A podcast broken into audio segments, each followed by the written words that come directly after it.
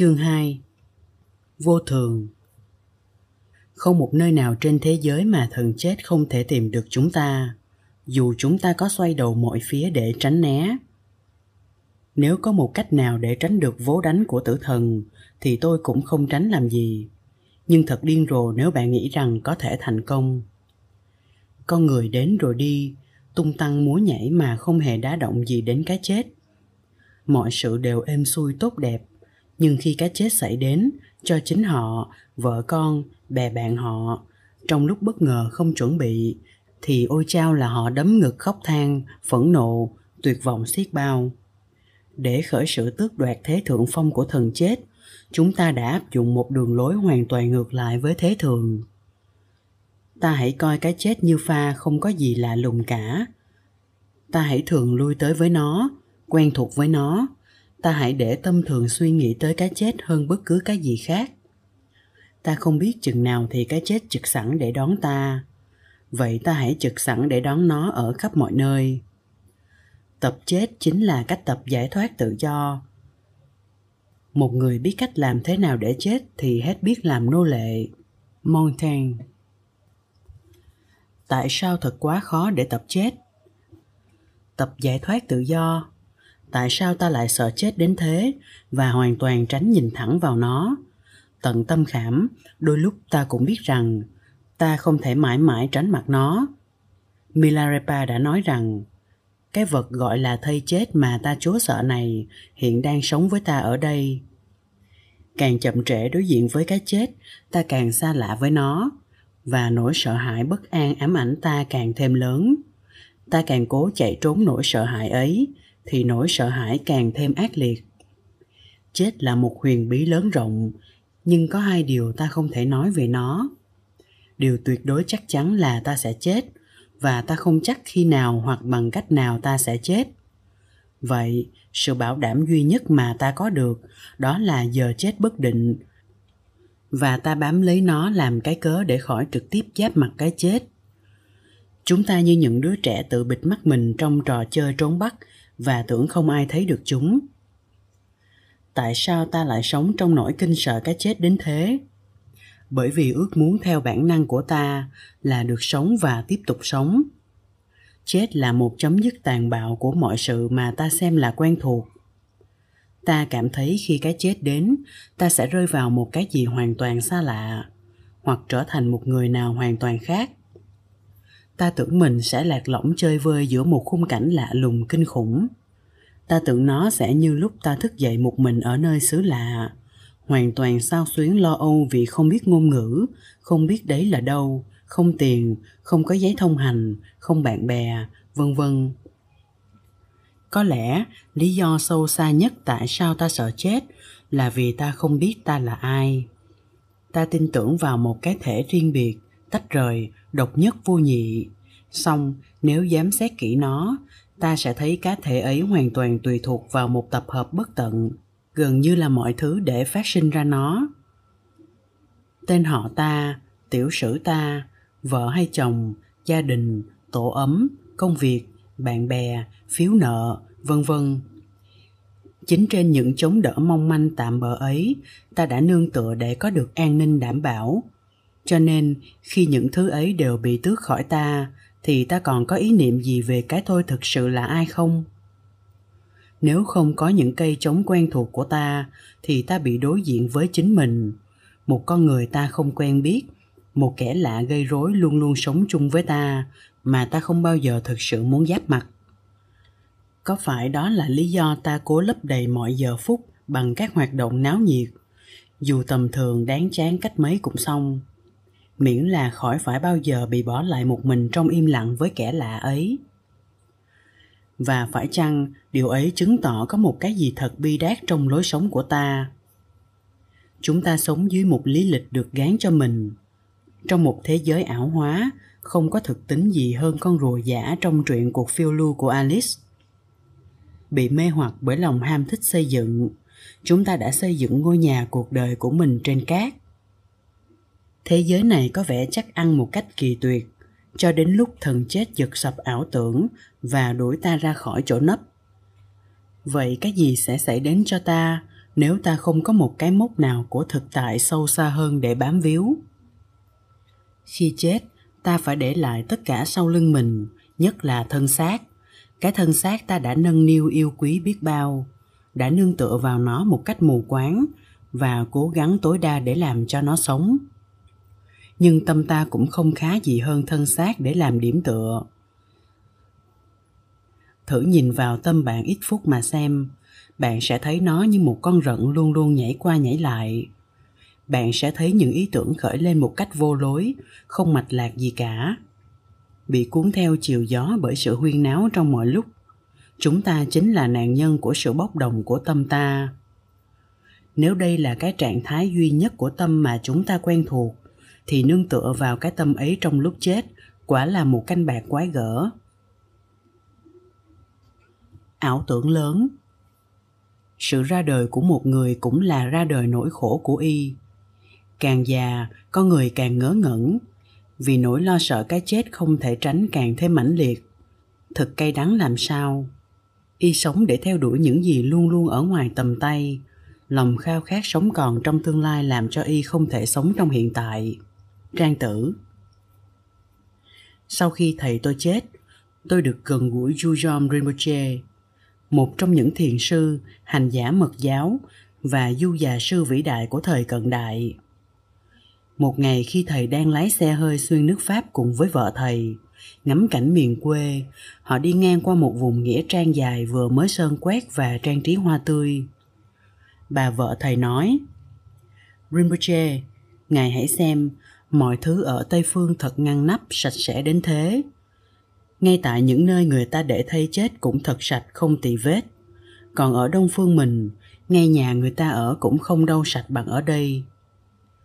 Thầy nói, ồ, đúng thế, đây quả thực là một xứ văn minh. Họ có những ngôi nhà đẹp đến thế cho những xác chết. Nhưng bà không để ý sao? Họ cũng có những ngôi nhà tuyệt diệu cho những xác sống nữa chứ mỗi khi nhớ lại câu chuyện ấy tôi không khỏi nghĩ rằng cuộc đời thật trống rỗng vô vị làm sao khi nó được căn cứ vào một niềm tin sai lạc về trường cũ và tương tục khi sống kiểu ấy thì chúng ta đã vô tình tự biến thành những cái xác sống như thầy Jujom Rinpoche đã nói. Nhưng đấy là kiểu sống của phần đông chúng ta. Chúng ta sống theo một kế hoạch đã định. Nhỏ thì được giáo dục, lớn lên kiếm việc làm, rồi gặp một người nào đó, rồi kết hôn, rồi có con cái. Chúng ta mua một cái nhà, ráng cho làm ăn trúng mánh. Mơ ước có một ngôi nhà ở miền quê hoặc thêm được một chiếc xe. Vào dịp nghỉ thì đi du lịch xa cùng bạn bè. Chúng ta dự định kế hoạch cho lúc về hưu.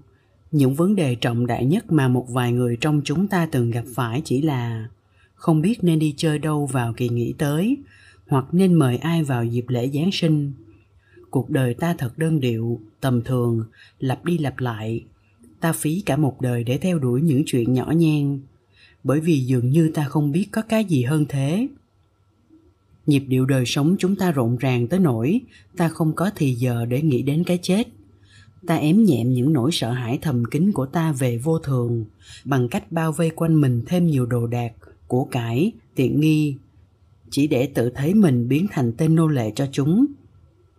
Mọi thời giờ và năng lực của ta đều kiệt quệ, chỉ vì phải bảo trì những thứ ấy. Chẳng bao lâu, mục đích duy nhất của ta trên đời, hóa ra chỉ là giữ cho mọi thứ ta sở hữu càng được bảo đảm an ninh càng tốt. Khi có biến chuyển gì xảy đến, ta tìm mọi cách đối phó mau lẹ nhất, một giải pháp hiệu nghiệm tạm thời cứ thế, đời ta tiếp tục trôi dạt, cho đến khi một cơn trọng bệnh hay tai nạn nào đó lay ta ra khỏi cơn mê. Cũng không hẳn là ta dành nhiều thì giờ hay suy nghĩ cho cuộc đời này. Hãy nghĩ đến những người đã làm việc bao nhiêu năm rồi phải hồi hưu, để thấy không biết mình phải làm gì cả, vì họ ngày càng già và tiến gần đến cái chết. Mặc dù ta luôn luôn hô hào phải thực tế thực tế ở tây phương có nghĩa là thiển cận một cách vô minh và thường ích kỷ. Sự tập trung thiển cận của chúng ta vào đời này và chỉ đời này mà thôi. Chính là một ảo tưởng lớn, nguồn gốc của nền duy vật đen tối và phá hoại của thế giới ngày nay. Không ai bàn tới sự chết và đời sau, vì người ta có thói tin rằng chuyện ấy chỉ làm đình trệ cái gọi là sự tiến bộ của ta trên thế giới nhưng nếu ước muốn sâu xa nhất của chúng ta quả là sống và tiếp tục sống, thì tại sao ta lại quyết một cách mù quáng rằng, chết là hết chứ? Ít nhất cũng nên thử thám hiểm xem có thể có đời sau hay không đã chứ. Nếu quả thực chúng ta có óc thực nghiệm như ta tuyên bố, thì tại sao ta không khởi sự tự đặt câu hỏi cho mình một cách nghiêm chỉnh? Tương lai thực sự của ta nằm ở đâu? Chung quy, chẳng có mấy ai sống lâu trên trăm tuổi và sau thời gian đó là cả một khoảng thời gian vô tận trải dài, không được giải thích. Sự lười biếng năng động. Có một câu chuyện cổ tây tạng mà tôi rất thích, gọi là cha của nổi tiếng như mặt trăng. Một người nghèo kiết xác sau khi làm lụng khá vất vả, đã tích trữ được một bao lúa đầy. Anh ta lấy làm hãnh diện, treo bao lúa trên xà nhà để phòng kẻ trộm và chuột rồi để chắc ăn hơn nữa, anh nằm ngay phía bên dưới. Khi nằm đấy, anh bắt đầu suy nghĩ lan man. Nếu đem bán số lúa này, mình sẽ lời to, lấy tiền ấy mua thêm và lại bán. Cứ mua đi bán lại như thế, chẳng bao lâu ta sẽ giàu, sẽ thành một người quan trọng trong làng xóm. Con gái theo nườm nượp, ta sẽ cưới một cô thật đẹp và chẳng bao lâu ta sẽ có một đứa con có lẽ là một thằng con trai. Ta sẽ đặt tên nó là gì nhỉ? Nhìn quanh nhà, tia mắt anh gặp phải khung cửa sổ. Qua đó, anh thấy ánh trăng đang lên. Anh nghĩ, thật là điềm tốt, ta đã tìm được một cái tên hay. Ta sẽ gọi thằng con đó là nổi tiếng như mặt trăng. Trong khi anh ta đang nghĩ vơ vẩn, thì một con chuột đã trèo lên bao gạo, gặm đứt sợi dây vừa khi anh ta thốt mấy tiếng để đặt tên đứa con, thì bao gạo trên xà nhà rất trúng làm anh ta chết tức khắc. Dĩ nhiên là đứa con ấy không bao giờ được sinh ra.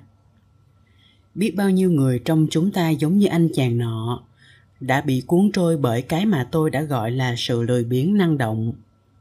Dĩ nhiên, có nhiều kiểu lười biếng khác nhau, đông phương và tây phương. Cái kiểu ở phương đông là như kiểu thực hành thuần thục ở ấn suốt ngày ngồi giữa trời không làm gì cả, tránh né mọi công việc hay hoạt động hữu ích. Uống trà hết tách này tới tách khác, nghe nhạc vang lên từ một chiếc máy thu thanh và tán gẫu với bạn bè. Kiểu lười tây phương thì khác hẳn, đụng đầy cuộc sống bằng những hoạt động hấp dẫn, sao cho không còn một chút thì giờ nào để đối phó với những vấn đề then chốt. Nếu nhìn vào cuộc đời mình, ta sẽ thấy biết bao nhiêu công việc không quan trọng những cái gọi là trách nhiệm cứ dồn dập đụng đầy cuộc đời ta. Ta tự nhủ là muốn dùng thì giờ vào những chuyện quan trọng, nhưng không bao giờ có thì giờ ấy cả. Thức dậy buổi sáng là đã có bao nhiêu việc? Mở cửa sổ, dọn giường, tắm, chà răng, cho chó mèo ăn, giặt đồ, thấy đã hết cà phê hoặc đường, đi mua, làm thức ăn sáng. Cả một dọc dài bất tận rồi lại có quần áo phải lựa ra và ủi và xếp. Còn tóc tai, trang điểm nữa thì sao? Không còn biết sao hơn. Chúng ta nhìn ngày tháng đầy những cú điện thoại và chương trình. Và bao nhiêu trách nhiệm, hay ta nên gọi là vô trách nhiệm? Cuộc đời ta dường như xâm chiếm lấy ta, như có một tối hậu thư oái oăm của nó. Lôi tuốt ta đi, để cuối cùng ta cảm thấy mình không có quyền kiểm soát nó nữa dĩ nhiên, thỉnh thoảng ta cũng cảm thấy khó chịu về điều này. Ta chim bao ác mộng và thức dậy mồ hôi ướt đẫm.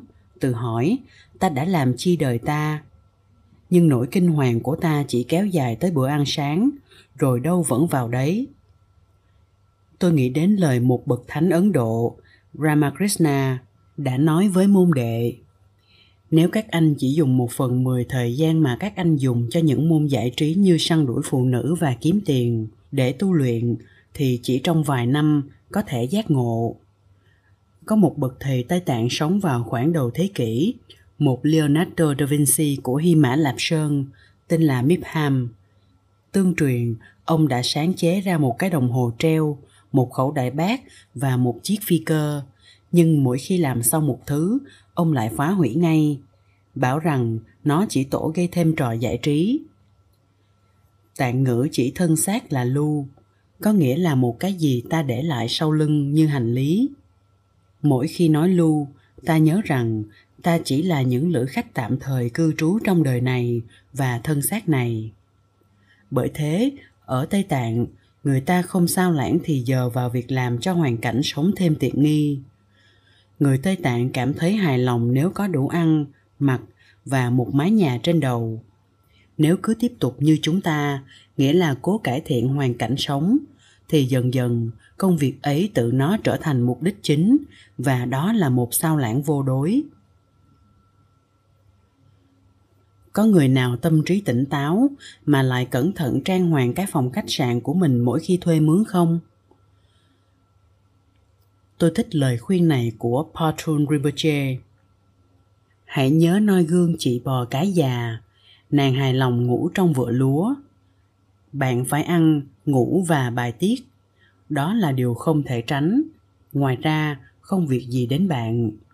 Đôi khi tôi chỉ nghĩ rằng thành tựu vĩ đại nhất của nền văn minh tân tiến chính là nó bán samsara, sinh tử, luân hồi một cách xuất sắc và có những lối giải trí trống rỗng xã hội ngày nay đối với tôi, dường như là cuộc lễ mừng tất cả mọi thứ dẫn ta đi xa sự thật, làm cho người ta khó mà sống vì chân lý. Và nó lại còn không muốn cho người ta tin rằng có chân lý hiện hữu. Và tất cả điều này thoát thai từ một nền văn minh tự cho là tôn thờ sự sống. Nhưng kỳ thực, đã tước hết ý nghĩa đích thực của cuộc đời. Một nền văn minh luôn luôn nói làm cho người ta hạnh phúc. Mà kỳ thực đã làm bế tắc con đường dẫn đến suối nguồn của hạnh phúc chân thực. Samsara tân tiến được tổ chức tinh vi, thông bác.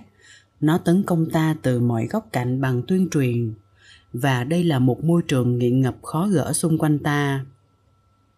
Càng cố thoát, ta dường như càng vướng sâu vào cạm bẫy tinh vi nó đặt ra cho chúng ta.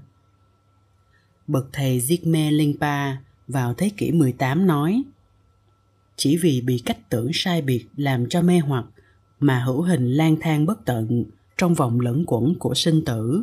Bị ám bởi những hy vọng sai lầm, mộng mị, tham vọng, chúng ta như người đang bò qua một sa mạc bất tận đang khát cháy cổ. Và cái duy nhất mà thế giới tân tiến này đưa ra cho ta uống là một cốc nước muối, chỉ cốt để làm cho ta thêm khát. Đối mặt cái chết khi nhận thức điều ấy, có phải ta nên nghe lời Gyaltse Rinpoche khi ngài nói, dự tính tương lai cũng giống như đi câu trong một hố sâu không có nước, không bao giờ có gì xảy ra đúng như bạn muốn, vậy hãy bỏ hết mọi kế hoạch tham vọng của ngươi đi. Khi bạn phải tính toán một việc gì, thì hãy xem nó không chắc như cái giờ chết mà bạn chưa bao giờ biết chắc với người Tây Tạng, lễ hội chính trong một năm là năm mới, như lễ Giáng sinh, Phục sinh, tạ ơn và sinh nhật của bạn, tất cả dồn vào một dịp lễ. Patron Rinpoche là một bậc thầy vĩ đại mà cuộc đời đầy những biến cố lạ lùng, có thể làm sống động nền giáo lý. Thay vì ăn Tết và chúc mừng năm mới như mọi người, Ngài lại khóc khi hỏi tại sao, ngài đáp rằng, một năm nữa lại trôi qua, ai cũng tiến gần cái chết thêm một chút, nhưng nhiều người vẫn chưa chuẩn bị. Hãy nghĩ đến cái gì có thể xảy đến cho tất cả chúng ta một ngày nào đó. Chúng ta đang tản bộ trên đường, đang suy nghĩ những chuyện làm ta phấn chấn, đang trầm tư về những vấn đề quan trọng, hoặc chỉ đang nghe máy thu thanh bỏ túi. Bỗng thình lình, một chiếc xe hơi vút qua, suýt cán chết ta hãy bật truyền hình lên hay nhìn qua một tờ nhật báo. Bạn sẽ thấy chết ở khắp mọi nơi. Những nạn nhân của những tai nạn phi cơ hoặc xe hơi ấy có bao giờ ngờ họ sẽ chết không? Họ xem sống là một chuyện đương nhiên, cũng như chúng ta. Biết bao nhiêu lần ta nghe những câu chuyện về người quen, bạn bè, chết bất thần, đột ngột. Ta không cần phải bệnh rồi mới chết. Cơ thể ta có thể thình lình suy sụp hỏng máy, hệt như chiếc xe hơi của ta. Hôm nay ta có thể đang khỏe mạnh, rồi bỗng dưng ngã bệnh và chết ngay hôm sau. Milarepa có khúc hát, khi đang khỏe mạnh, bạn không hề nghĩ tới ốm đau, nhưng bệnh tật thình lình giáng xuống, nhanh như một tia chớp. Khi bận những việc thế gian, bạn không bao giờ nghĩ đến cái chết cận kề. Nó đến nhanh như sấm sét, bổ xuống đầu bạn ta cần thỉnh thoảng tự dạy mình mà hỏi, nếu đêm nay ta chết thì thế nào? Ta không biết ta có thức dậy sáng hôm sau không, thức dậy ở đâu. Nếu bạn thở ra mà không thể hít vào lại, thế là bạn đã chết. Đơn giản là vậy. Người tây tạng có câu, ngày mai hay đời sau, cái gì tới trước ta không thể biết một vài bậc thầy nổi tiếng của tây tạng ban đêm mỗi khi đi ngủ, thường rửa ly tách úp bên cạnh giường. Họ không bao giờ chắc chắn mình có thức dậy để cần tới chúng sáng hôm sau. Họ tắt hết lửa, không buồn lưu lại đóm mồi cho sáng hôm sau. Từng sát na, họ sống trong ý niệm có thể cái chết đang cận kề. Cạnh am cốc của zikme Linpa có một cái ao mà ông phải khó nhọc lắm mới vượt qua được. Một số đệ tử xin một số đệ tử xin xây một cái cầu, xong ông bảo xây làm gì, ai biết được ta còn sống để ngủ lại đây đêm mai. Nhiều bậc thầy cố cảnh tỉnh cho ta thấy rõ tính mong manh của đời sống bằng những hình ảnh mạnh hơn.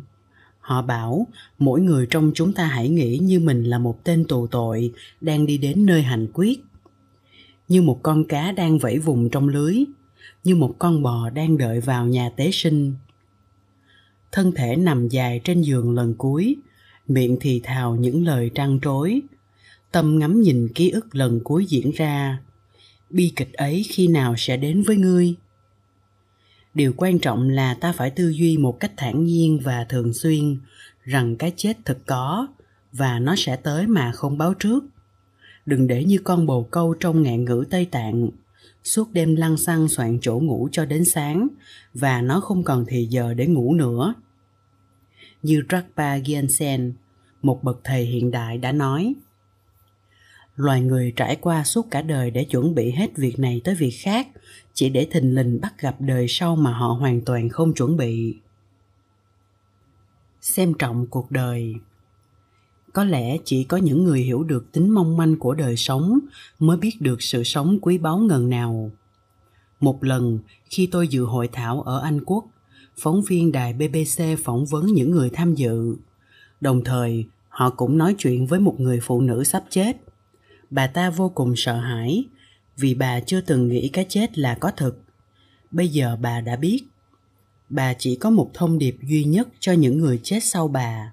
Đó là, hãy xem trọng sự sống và cái chết xem trọng cuộc đời không có nghĩa là phải bỏ cả đời mà tĩnh tọa.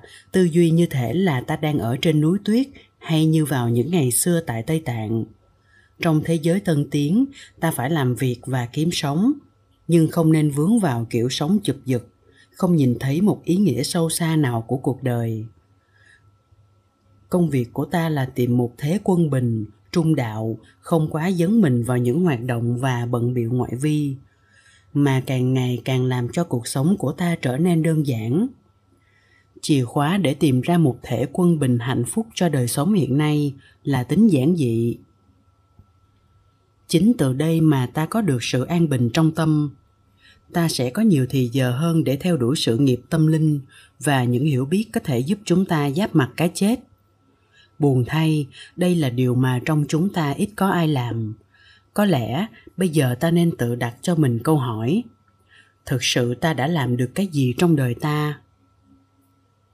Tôi muốn nói là, ta đã thực sự hiểu được bao nhiêu về sống chết. Điều làm tôi lên tinh thần là sự xuất hiện những báo cáo về các nghiên cứu kinh nghiệm cận tử, như những quyển sách của bạn tôi, anh kenneth ring và những người khác. Một số đáng kể những người sống sót qua tử nạn hoặc qua kinh nghiệm lúc suýt chết đều mô tả họ có một toàn cảnh cuộc đời của họ diễn ra trong tâm trí vào lúc đó. Một cách sống động và chính xác, họ sống lại những biến cố quan trọng của cuộc đời. Đôi khi họ còn thấy sống lại những hậu quả hành động của họ đối với kẻ khác và kinh qua những cảm xúc mà hành động họ đã gây nên. Một người đàn ông kể cho kenneth ring nghe, tôi nhận ra rằng có những việc mà mỗi người được đưa xuống trần gian để học hỏi và thực chứng. Chẳng hạn, để san sẻ thêm tình yêu thương, lân mẫn đối với nhau hơn. Để khám phá rằng, điều quan trọng nhất là mối tương giao giữa người với người và lòng nhân ái, chứ không phải là những thứ duy vật. Để thấy rằng, mỗi một việc của bạn làm trong đời này đều được ghi lại và mặc dù lúc đó bạn không nghĩ tới, nó vẫn xuất hiện lại về sau. Đôi khi cuộn phim về cuộc đời xảy ra kèm theo một thực thể ánh sáng quang vinh. Điều nổi bật trong nhiều nhân chứng khác nhau là, sự gặp gỡ thực thể ấy chứng tỏ rằng mục đích thực sự duy nhất trong đời là tập sống yêu thương kẻ khác và có được tri kiến. Một người kể với raymond moody, khi ánh sáng xuất hiện, điều đầu tiên ngài nói với tôi là, con phải làm gì để chứng tỏ với ta là con đã sống trọn vẹn đời con? Hoặc một điều gì tương tự như thế. Tụ trung, suốt buổi, ngài cứ nhấn mạnh về tầm quan trọng của yêu thương. Ngài dường như cũng rất quan tâm đến những việc liên hệ tới hiểu biết nữa. Một người khác bảo với kenneth ring, tôi được hỏi, mà không nghe thành lời. Nó như một giao cảm tâm linh trực tiếp rằng, tôi đã làm gì để đem lợi lạc hay tiến hóa cho loài người? Những hành động của ta lúc sống như thế nào thì khi chết ta như thế ấy. Và tất cả mọi sự, tuyệt đối tất cả, đều đáng kể. Mây mùa thu. Ở tu viện của ngài tại nepal, vị đệ tử già nhất hiện còn sống của thầy tôi là dingo khiense rinpoche, đã giảng dạy đến ngày cuối một khóa tu học. Ngài là một trong những bậc thầy nổi tiếng hiện nay đã từng dạy cả đến đức đạt lai lạt ma và nhiều bậc thầy khác những người xem ngài như một kho tàng bất tận của trí tuệ và từ bi tất cả chúng tôi đều ngước lên và chiêm ngưỡng con người vĩ đại như thế ấy một bậc học giả, thi sĩ và hành giả mật tông đã trải qua 25 năm trong đời để nhập thất ẩn cư. Ngài dừng lại và đưa mắt nhìn xa xăm, dạy rằng Tôi nay đã già 78 tuổi, đã trông thấy quá nhiều việc trong đời. Bao nhiêu người trẻ tuổi đã chết, bao nhiêu người bằng tuổi đã chết, bao nhiêu người già đã chết. Nhiều người ở trên cao đã tụt xuống thấp, nhiều người ở dưới thấp đã vượt lên cao. Nhiều xứ sở đã biến đổi và có bao nhiêu biến động đau thương, bao nhiêu chiến tranh, tật bệnh, dịch bệnh, bao nhiêu tàn phá trên khắp thế giới. Tuy thế, tất cả những chuyển biến kia không thực gì hơn một giấc chim bao khi ta nhìn thật sâu xa, ta nhận ra rằng không có một cái gì trường cũ miên viễn, không một cái gì cả đến một sợi lông măng trên thân thể ta. Và đây không phải là một lý thuyết, mà là điều bạn có thể thực sự chứng nghiệm. Thấy biết bằng chính mắt bạn, tôi thường tự hỏi tại sao mọi sự đều thay đổi và chỉ một câu trả lời duy nhất trở lại với tôi, đấy là cuộc đời. Không một thứ gì tuyệt đối không thứ gì có một tính chất trường cũ nào cả. Đức phật dạy, hiện hữu của chúng ta mong manh như mây mùa thu, cảnh sống chết như màn nhảy múa, đời người như chớp loáng qua bầu trời, vút nhanh như thác trên núi cao đổ xuống. Một trong những lý do chính khiến ta lấy làm khó khăn lo sợ khi đối mặt với cái chết là vì ta tản lờ sự thật về vô thường chúng ta cứ khăng khăng muốn mọi sự tiếp tục như cũ. Đến nỗi ta tưởng rằng chúng vẫn luôn như vậy. Nhưng đấy chỉ là ảo tưởng. Chúng ta cũng thường thấy rằng lòng tin không ăn nhập gì với thực tại. Ảo tưởng ấy cùng với những thông tin sai lạc, ý tưởng, giả thuyết là một nền tảng bấp bênh. Trên đó, ta xây dựng cuộc đời ta. Dù sự thật có xen vào chứng minh ngược lại, chúng ta vẫn cố bám giữ lấy ảo tưởng của ta trong tâm trí ta, sự chuyển biến luôn đồng nghĩa với mất mát, đau khổ. Và khi nó xảy tới, ta cố tự gây mê cho mình càng nhiều càng hay. Ta cứ nghĩ một cách ương ngạnh phi lý rằng, sự trường cửu đem lại an toàn, còn vô thường thì không. Nhưng kỳ thực, vô thường cũng như một vài người ta gặp trong đời. Lúc đầu khó chịu, nhưng khi ta đã quen biết lại rất thân thiện, không đáng bực mình như ta tưởng hãy suy nghĩ về điều này. Sự thực chứng về vô thường, ngược đời thay, lại là cái duy nhất ta có thể nắm chắc. Có lẽ đó là sở hữu bền bỉ duy nhất của ta. Nó giống như bầu trời hay trái đất. Bất kể vạn vật chung quanh ta đều có thể sụp đổ. Đổi thay bao nhiêu, trời đất vẫn tồn tại mãi. Chẳng hạn chúng ta có trải qua một cơn khủng hoảng đau đớn ê chề. Toàn bộ cuộc đời ta dường như tan rã thành mảnh vụn chẳng hạn, người bạn đời của ta đột ngột bỏ ta không báo trước. Nhưng trái đất vẫn còn đó, bầu trời vẫn còn đây. Dĩ nhiên, thỉnh thoảng ngay cả trái đất cũng chấn động. Chỉ để mà nhắc cho ta nhớ, đừng có chắc ăn bất cứ một điều gì. Ngay cả đức phật cũng chết. Cái chết của ngài là một cách giáo hóa, để gây chấn động nơi kẻ ngây ngô biến nhát, tự mãn, để đánh thức cho ta thấy sự thật, là mọi sự đều vô thường và cái chết là một sự kiện hiển nhiên của cuộc đời. Khi gần chết, đức phật đã dạy, trong các dấu chân dấu chân voi là lớn hơn cả. Trong các phép quán niệm xứ thì niệm vô thường là hơn cả. Kinh đại bát niết bàn. Mỗi khi chúng ta đánh mất mục tiêu của mình, rơi vào lười biếng giải đãi, thì sự quán niệm vô thường và chết lay ta trở về sự thật cái gì đã sinh ra sẽ chết, cái gì đã tụ sẽ tan, cái gì có tích lũy sẽ cạn kiệt, cái gì đã xây dựng sẽ sụp đổ, và cái gì lên cao sẽ xuống thấp. Toàn thể vũ trụ, theo các nhà khoa học hiện nay, chỉ là sự chuyển biến, hoạt động, tiến trình, một tổng thể biến thiên làm nền tảng cho mọi sự vật mỗi tác động hỗ tương cho một hạt nhân nguyên tử, gồm có sự hủy diệt và tái tạo những hạt nguyên tử. Thế giới bên trong một nguyên tử là cuộc luân vũ liên tục của sinh và diệt. Vật chất chuyển thành năng lượng và năng lượng thành vật chất. Những hình dạng phù du thoạt hiện thoạt mất, tạo thành một thực thể bất duyệt mãi mãi được tái tạo. Đời chúng ta là gì nếu không phải là cuộc luân vũ của những hình dạng phù du ấy? Há chẳng phải mọi sự luôn luôn thay đổi. Lá trên cành cây trong công viên, ánh sáng trong phòng lúc bạn đang xem sách này, những mùa, khí hậu, thời gian trong ngày, người qua lại trên đường. Còn bạn thì thế nào? Không phải mọi sự ta làm trong quá khứ, bây giờ chỉ như một giấc mộng đó sao? Những bạn bè thuở bé, những chỗ ngày nhỏ ta thường lui tới, những quan niệm, ý tưởng mà có một thời ta đã say mê ấp ủ ta đã bỏ lại tất cả sau lưng. Bây giờ, trong giây phút này, bạn thấy được sự đọc những trang sách này dường như rất thực, nhưng rồi nó cũng chỉ là một ký ức. Những tế bào trong cơ thể ta đang chết, những tế bào não ta đang tàn tạ, cả đến sự biểu hiện trên gương mặt ta cũng luôn thay đổi tùy theo tâm trạng ta. Cái mà ta gọi là tính tình của ta chỉ là một dòng tâm thức, không gì khác hôm nay ta cảm thấy thoải mái vì mọi sự tiến triển tốt đẹp. Ngày mai ta cảm thấy ngược lại. Vậy thì cái cảm giác thoải mái đi đâu rồi? Những ảnh hưởng mới xâm chiếm lấy ta, mỗi khi hoàn cảnh thay đổi. Chúng ta đã vô thường, hoàn cảnh cũng vô thường. Không một thứ gì chắc chắn bền bỉ ở bất cứ đâu mà ta có thể chỉ ra.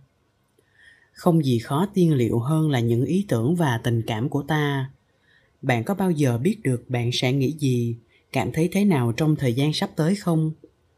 Tâm ta quả thực sự trống rỗng, vô thường, phù du như một giấc mộng. Hãy nhìn một ý tưởng, nó đến, ở và đi.